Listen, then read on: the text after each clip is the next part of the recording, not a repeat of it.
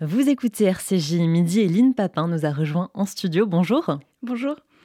Lynn, vous êtes euh, romancière, vous avez publié votre premier roman, L'éveil, en 2016, qui a reçu le prix de la vocation, le prix des lauriers verts et le prix transfuge du premier roman. Vous avez ensuite publié quatre autres livres, euh, Tony, Les eaux des filles, Le cœur en laisse et Une vie possible, avant d'en sortir un cinquième, c'était fin avril, qui s'intitule Après l'amour, c'est aux éditions Stock.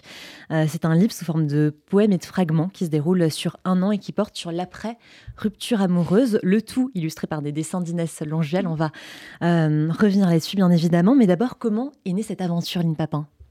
Alors c'est un livre que j'ai écrit en fait, je me suis acheté un carnet et j'ai écrit dans ce carnet euh, un peu de voilà de, des, poèmes, des fragments de, de, la vie de tous les jours et en fait c'est un carnet qui m'a accompagnée pendant un an donc après une rupture et c'est un peu un, sorte de, journal de bord de, l'odyssée, on va dire, que sont les jours euh, après l'amour. Euh, et, voilà, et quand j'ai eu terminé ce carnet, je me suis dit, tiens, ça raconte quand même une, histoire, en fait, tous ces, tous ces fragments. Et, euh, j'ai eu envie bah, de, de, partager cette nouvelle forme d'écriture, puisque j'avais l'habitude d'écrire des récits, des romans. Et, et, là, je me suis dit, voilà, pourquoi pas pourquoi pas euh, expérimenter une nouvelle manière de raconter une histoire, donc à travers euh, des poèmes et, des fragments. Alors vous débutez votre livre avec cette question, comment vous faites, vous, après l'amour? Euh, Alors quand vous parlez d'amour, vous parlez du, sentiment amoureux. Comment est-ce que vous avez fait, vous, Aline Papin? Est-ce que vous avez accueilli pleinement ce, sentiment-là de, manque peut-être et vous vous êtes plongé dans l'écriture? Euh, oui, c'est vrai que l'écriture est souvent pour moi un moyen de comprendre ce qui m'arrive et de traverser les choses euh, que je vis, de les comprendre. Et là, c'est vrai que je me suis dit, tiens, on, lit beaucoup de choses sur l'amour, on parle tout le temps de ça, en mm. fait, toute la journée. C'est vrai. Et on, rêve de ça, on parle de nos relations, on parle euh, de quand on a rencontré quelqu'un, ou quand, ou quand ça va ou quand ça va pas avec la personne avec qui on est en couple. Mais en fait, le moment de la rupture, c'est un moment qui est une sorte de, de vide, un moment de qu'on considère souvent comme un moment de non-vie en quelque mm. sorte. Donc on va dire aux gens qui traversent une rupture, ah, ça va aller mieux, tu vas rencontrer quelqu'un d'autre, mais c'est un moment qui est pas euh, qui n'est pas souvent traversé, je trouve, euh, les yeux ouverts en quelque sorte. Mm. Et, moi, j'ai l'écriture comme moyen de justement de d'analyser un peu tout ça et de d'observer les émotions, les sensations. Et je me suis dit, j'ai vraiment envie de de décrire ce moment et de, de voir ce qu'il peut m'apporter et de le vivre comme un vrai moment de vie en fait. Mhm. Un moment euh, pas uniquement de souffrance mais aussi de d'apprentissage euh, voilà, et de, de, joie aussi parfois. Euh. ça vous a fait grandir justement, ça vous a permis de, de réfléchir et peut-être de retrouver aussi votre liberté d'avant? Euh, bah, pas d'avant, mais d'après, du coup. mais c'est vrai que, oui, oui, c'est un moment, je pense, où on grandit, où on apprend des choses, on se remet en question. Et puis, j'avais envie de, de, de l'écrire de manière littéraire aussi. C'est-à-dire, de, c'est pour ça que j'ai, fait un aller-retour entre des, des passages en prose mmh. et, euh, et, des poèmes, qui sont comme un peu des cantiques, des élégies euh, à l'être perdu, à l'être aimé. Donc, c'était. Enfin, moi, je me suis beaucoup aidée aussi de la poésie, puisque j'ai lu énormément à ce moment-là, des poèmes euh, bah, d'Éluard, d'Aragon. Je trouve que les, poètes nous aident à traverser les moments difficiles de la vie. Il y a vraiment une sorte de, transcendance quoi, dans la poésie. Et donc, euh, donc voilà, ça a été euh, le lieu de ça aussi, d'une écriture un peu différente. Voilà. et est-ce que c'est c'est pas aussi finalement l'écriture le, le, moyen entre guillemets d'entretenir aussi un peu la, la, douleur et de mettre des mots sur ce qui n'existait qu'en silence en fait jusque là. Oui, oui, oui, tout à fait. Et, c'est un livre en fait qui du coup s'étend sur un an, donc euh, avec beaucoup d'images en fait, beaucoup de métaphores. Ça commence euh, avec l'image de la banquise l'hiver et ça termine avec l'image du Far West euh, l'été. Et donc c'est vrai qu'il y a beaucoup de, de métaphores que, que les dessins d'ailleurs d'Inès Longevial mettent en avant, puisqu'elle a dessiné euh, énormément de, d'animaux totems, comme mm. elle les appelle, donc de, de, de serpents, d'oiseaux, de mouettes, de chevaux sauvages, de baleines. Euh, enfin, c'était vraiment une dimension qui était présente dans l'écriture, mais quand je lui ai donné carte blanche pour illustrer ce livre, je pensais pas du tout qu'elle allait faire ça. Je pensais qu'elle allait plutôt illustrer des corps de femmes comme elle a l'habitude de le faire. Et en fait, euh, pas du tout. Elle est partie là-dedans. Et effectivement, je pense qu'il y a une dimension euh, un peu fantasmagorique dans le livre qui est comme une, euh, une réponse à l'absence, parce que hum, c'est vrai que dans le deuil d'un amour, on se trouve euh, face à un mystère, quoi, qui est le mystère de, de l'amour qui s'en va, qui est l'amour qui est une espèce de chose organique et qui meurt, quoi. Mm. Donc on est face à un vrai deuil, et je pense que chaque deuil dans l'existence, euh, que ce soit celui d'un amour ou d'une personne qui meurt, nous, nous met quand même face au grand mystère de la disparition. Et dans ces moments-là, je pense que l'imaginaire nous aide en fait à pallier à l'absence et à, à, trouver des réponses. Et c'est pour ça que le, livre va beaucoup euh, voilà, vers, euh, vers à la fois des chants élégiaques et à la fois des, des, ouais, des fantasmagories, des imaginaires et, ce qu'Inès appelle un peu des, gris-gris, quoi, des gris-gris mm. porte-bonheur en fait. Comment s'est fait votre collaboration justement avec Inès Longel? C'est quelqu'un que vous connaissiez? Comment ça s'est fait euh, On s'est rencontrés à la radio en fait, lors d'une émission sur France Culture, sur le corps des femmes justement, parce que j'avais sorti moi Une vie possible qui était sur le, le droit des femmes, le corps des femmes, et Inès euh, dessine énormément de de portraits de, de corps de femmes. Et euh, il y a tout de suite une, une vraie rencontre. Elle m'a proposé ensuite d'écrire la préface en fait de sa monographie qui sortait chez Rizzoli. Et, euh, et, donc on a pris un café ensemble et moi je terminais à ce moment-là de recopier un peu mon carnet et je l'avais proposé chez Stock et tout. Et je me disais tiens euh, c'est le lieu de comme comme c'est quelque chose d'assez ouvert, c'est-à-dire que les fragments, les poèmes on peut feuilleter, y entrer. Enfin, c'est voilà, c'est un, livre assez ouvert. Et je me disais bah, que ça pouvait être le lieu de d'un travail ensemble, quoi, d'ajouter des dessins, de d'ouvrir encore plus en fait ce, ce livre. Mm. Et, euh, et, donc elle a été tout de suite euh, très enthousiaste et, et, voilà, et je lui ai donné carte blanche et elle a, elle a fait tous ces dessins euh, auxquels je m'attendais pas et qui sont une vraie narration aussi en fait, sa propre narration. C'est pas seulement une illustration, c'est vraiment ça apporte une vraie dimension. Quoi. c'est, très réussi, je, je confirme.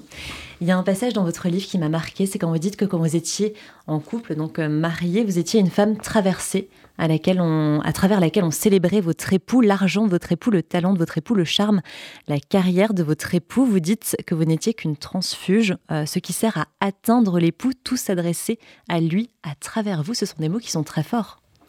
Oui, alors évidemment, euh, tout ça est enfin chaque fragment est, compensé par un autre fragment, mais celui-là s'attarde sur, euh, sur ce phénomène qui est, je pense, pas uniquement euh, personnel, et c'est mm. pour ça que je l'ai mis dans le livre, mais c'est vrai que j'ai voulu aussi euh, interroger l'identité en fait après une rupture, et je pense que quand on est une femme, cette dimension-là entre en jeu, mm. puisque quand on est marié, souvent on prend le nom du mari, on a, enfin le couple est une, une structure sociale mm. dans laquelle, bah, pendant de, de longues décennies, euh, siècles, voilà, la femme était euh, un, oui, un, enfin, transfuge en tout cas, était euh, un os surnuméraire, comme, comme on a pu le dire, du mari. Et c'est vrai que moi, quand j'étais petite, je me souviens avoir reçu, qu'on avait reçu une lettre, et il y avait écrit Madame euh, Philippe Papin, c'était le nom de mon père. Et j'avais ri parce que j'avais dit ah ils t'ont appelé Madame et mon père avait dit non non c'est en fait c'est pour ta mère. Exactement. Et, et c'était quelque chose d'assez courant en fait on disait Madame euh, avec le prénom et le nom du mari. Et donc c'est vrai qu'il y a cette dimension quand on quand on dit on divorce on on récupère aussi une autre identité. Souvent, on dit reprendre son nom de jeune fille. Enfin, il y a voilà toute cette dimension-là que j'ai voulu un peu euh, observer, quoi. Euh, et, c'est vrai que voilà, c'est aussi une identité à, apprivoiser de nouveau. Et, vous dites, enfin, à la fin de votre livre, vous revenez sur cette femme euh, traversée en disant qu'aujourd'hui, vous n'êtes plus une femme traversée, évidemment, par euh, votre mari, mais plus par des émotions, par l'écriture, la musique, la poésie. Oui, oui, bah c'est vrai que en fait, le livre se construit un peu comme ça, sur des motifs mm. qui reviennent au début à la fin. Donc c'est pour ça que parfois on dirait un peu un, opéra, entre guillemets, puisque, puisque les mêmes motifs reviennent avec des, des sons différents. Euh, et, c'est vrai que oui, voilà, c'est, je pense que le livre est, une traversée en lui-même. et c'est aussi par quoi on se laisse traverser dans la vie, quoi. Et, euh, donc ça interroge aussi, voilà, toutes ces notions de, choix et, du présent, en fait. Et, c'est vrai que, voilà, la narratrice à la fin est traversée... Euh, bah, par l'art, la littérature, la poésie, enfin, voilà, c'est, je pense que tout, tout le livre est, est, vraiment construit aussi autour de ça, de ce, par quoi on se laisse traverser, volontairement ou non. On l'a dit en début d'interview, donc la première question de votre livre, c'est comment euh, vous faites-vous après l'amour Et vous vous demandez plus loin, que reste-t-il après l'amour? Quelle est votre réponse? Eh bien, la vie. qui est très présente au fil des pages. Qui est très présente. C'est vrai que c'est aussi un livre voilà, sur le présent, sur la joie, sur les, petits plaisirs du quotidien. Parce qu'effectivement, quand l'amour s'arrête, qu'est-ce qu'on fait de tout cet amour quoi? Où est-ce qu'il va? Qu'est-ce qu'on en fait?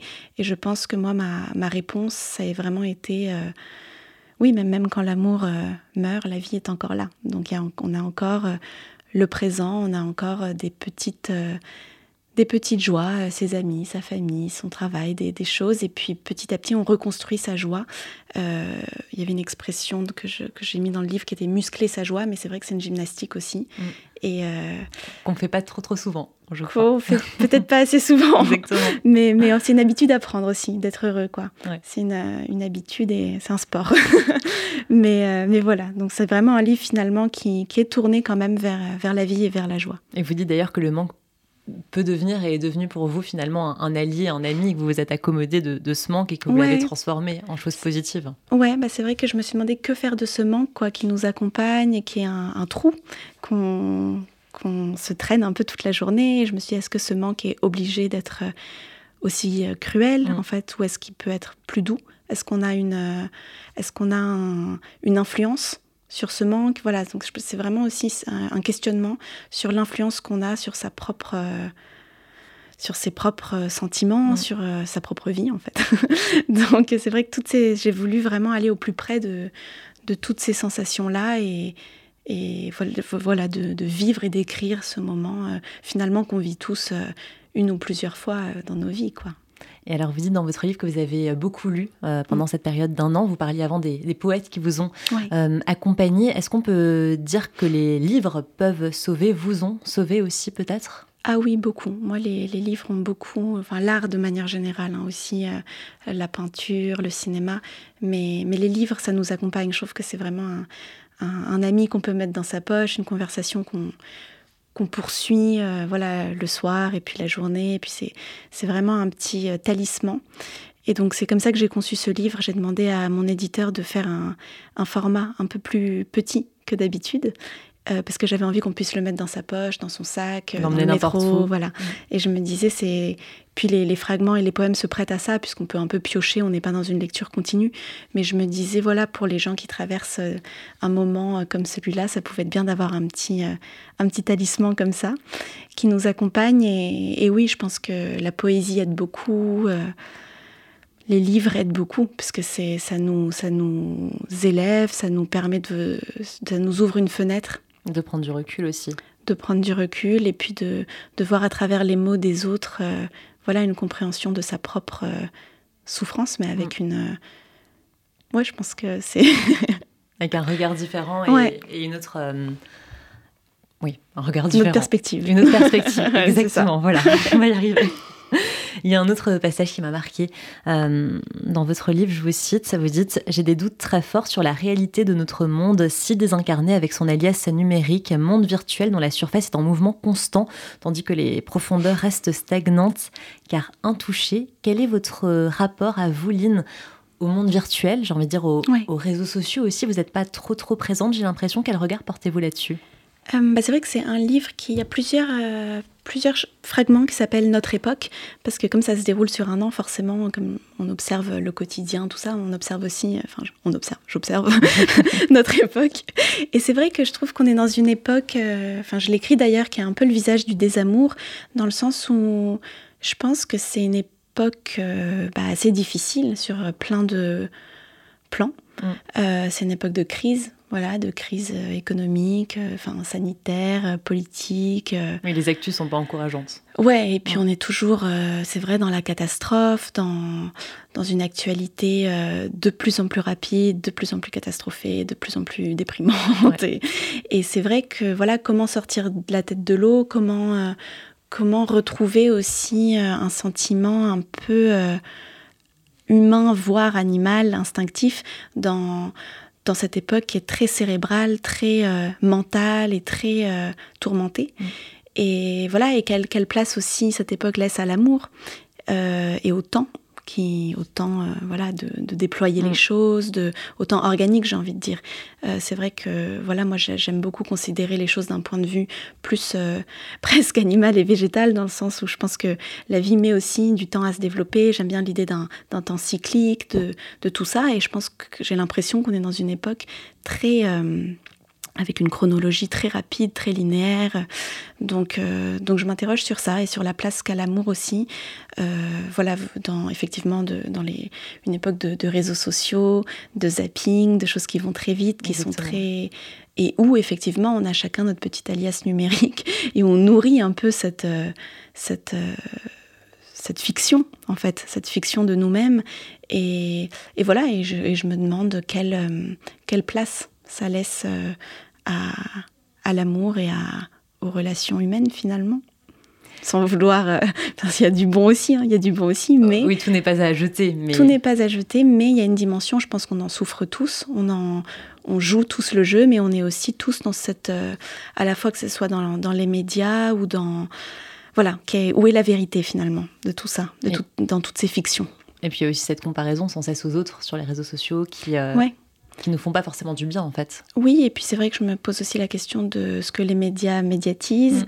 Et voilà, en fait, je pense qu'on est dans une époque où il y a beaucoup, beaucoup de... Enfin, c'est Pessoa qui parlait de fiction euh, sociale, et Mm. c'est vrai que là, euh, on est dans un millefeuille de fiction, et parfois ça fait un peu tourner la tête, et on se dit, mais quelle est la vérité de, de mon sentiment, de mon ressenti, de ma vie, en fait, de la vérité qui est en dehors de toutes ces, ces agitations, en Mm. fait. Et je pense qu'il y a quand même quelque chose euh, de plus profond. Bien sûr. Et puis on a besoin de prendre du recul aussi, de, de se déconnecter de, de tout ça. Ouais. Là, c'est l'été, je pense qu'on va, on va réussir un petit peu à prendre du recul. Euh, vous parliez aussi dans votre livre d'écriture d'une pièce de théâtre et d'un roman. Euh, Qu'en Ouais. est-il par rapport à ça? Bah, c'est vrai que je suis toujours euh, dans la création de quelque chose.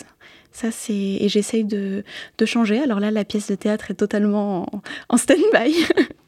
et, euh, et le roman, ouais, j'écris un peu. J'écris aussi euh, un scénario. Là, je pense à un petit film. Euh, Enfin, voilà, je suis toujours créative, quoi. C'est puis ça. En fait, les, les projets. bah, justement, j'ai un rapport aussi très organique au projet, c'est-à-dire que c'est comme des plantes, quoi. Parfois, d'un coup, il y en a qui fleurissent, il y en a, on arrose trop, ça, ça meurt. Donc, c'est, voilà, et puis ils ont leur propre vie, finalement, et c'est ça qui est assez joli, parce que on peut mettre beaucoup d'énergie dans quelque chose, et ça ne se fait pas.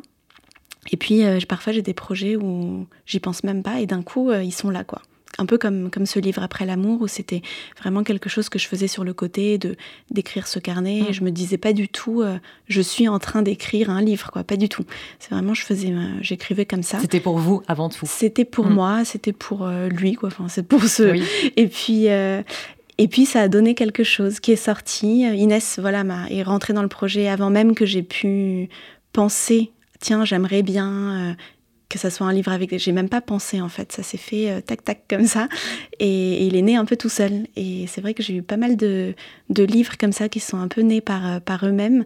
Et finalement, c'est le plus joli, quoi. Bah, quand les choses doivent se faire, elles se font, je voilà, crois. c'est ça. Et puis parfois on s'acharne sur un, un roman, et puis non, quoi.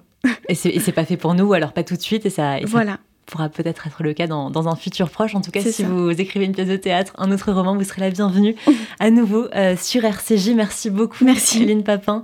Euh, je rappelle le titre de votre très beau livre, donc c'est Après l'amour aux éditions euh, Stock. C'est un livre que je conseille euh, vraiment à tous nos éditeurs. Merci beaucoup et très bonne journée à vous. Merci.